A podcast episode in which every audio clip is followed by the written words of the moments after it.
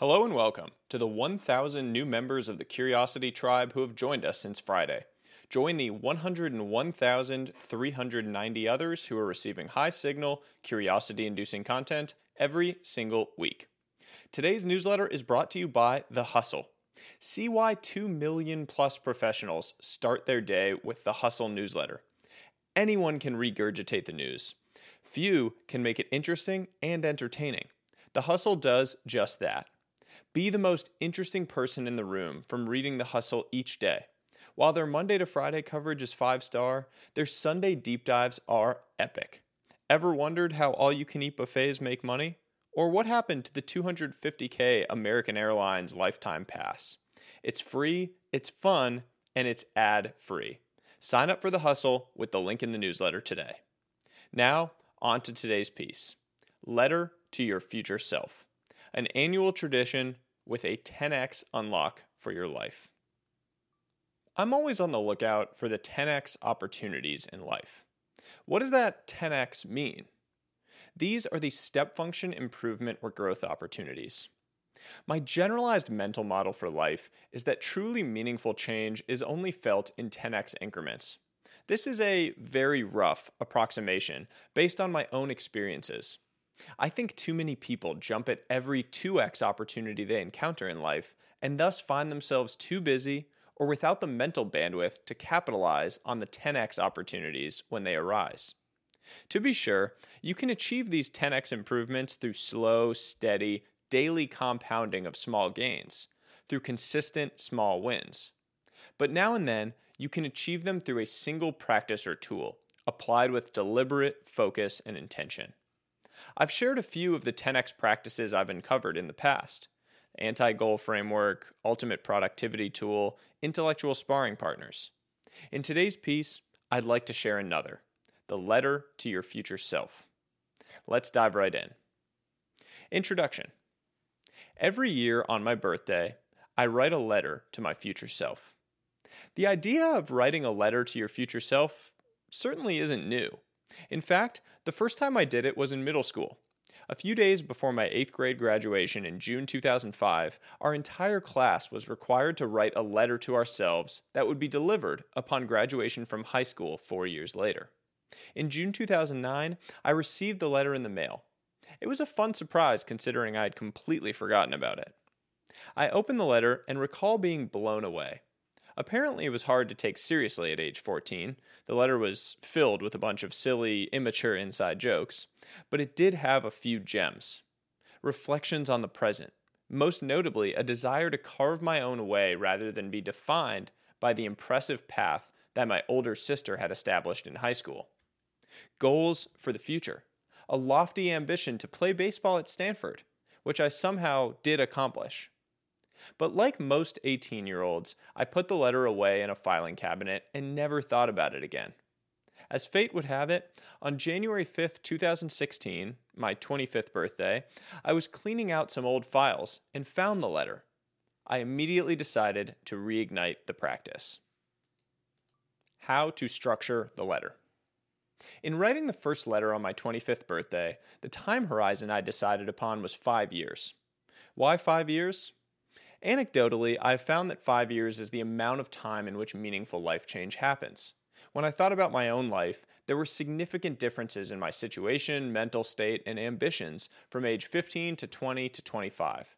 So it struck me as an appropriate interval for the letters. Note, five years was the number I chose, but you can adjust to your preferences. Some people may start with a one year time horizon to pull forward the opening process. That works too. The letter format is mostly unstructured, but I try to have some degree of content consistency across them. The four areas I am sure to address in each letter. Number one, reflections on the present. Number two, changes to make. Number three, goals for the future. And number four, fun and crazy predictions. A few specific topics within each. Reflections on the present. This is all about deconstructing the present. It functions as a deep journaling session that requires significant introspection. Some prompts that may help. What is working? What isn't working? What is giving me energy? What is draining my energy? What relationships give me genuine pleasure? What relationships are toxic? What is surprising me about the present? Are my current habits aligned with my goals? This portion of the letter is a bit of a brain dump, highly therapeutic. Changes to make. This is a natural outflow of the reflections on the present. Review the responses to what is draining your energy, what relationships are toxic, and what habits are leading you away from your goals. What changes do these responses suggest I need to make in my life today? For every one degree a plane veers off course, it misses its target destination by one mile for every 60 miles flown. The lesson tiny deviations from the optimal course are amplified by time. Off by a little now means off by a lot in five years. The ability to adjust in real time is critical. Goals for the future. The key topics to cover related to goals. What are my big picture, ambitious long term goals? What are my short and medium term goals that will set the appropriate trajectory? Why am I trying to achieve them? What would winning the next five years look like? What new habits or systems would be necessary to achieve these goals? What are my anti goals? This is a new addition and a very important. The goals section of the letter is my favorite part of the process. It requires you to zoom in and out in a way that is very clarifying. Finally, fun and crazy predictions. I finish each letter with some fun. What are my crazy predictions for what the future will look like in five years? You're writing to your future self, so this is the chance to have some fun. These predictions tend to be pretty funny and wrong when you read them in five years. Go crazy. Early reactions and learnings. Since I wrote the first one on my 25th birthday, I started opening the letters on my 30th birthday in 2021. A few early reactions and learnings from the opening process. Five year plans are basically useless. I was way off on predicting where I'd be in five years. Life simply changes too much in a five year span especially in your 20s and 30s. Having a five year plan is fine if it provides value via structure and focus, but recognize that it's probably going to have to adjust. Reject the dogmatic pursuit of five year plans. Be nimble and agile as you grow. Focus on systems and habits. My reflection on the alignment of my systems and habits with my goals was the best predictor of my achievement of said goals. Making adjustments and course correcting habits in real time was the most impactful part of the reflection. The physical writing process forced a level of honesty and introspection that led to real changes. Learn to dance sober. In my first letter, I expressed some disappointment. Quote, the only way I'm comfortable dancing in public is when I'm drunk. I want to change that. End quote.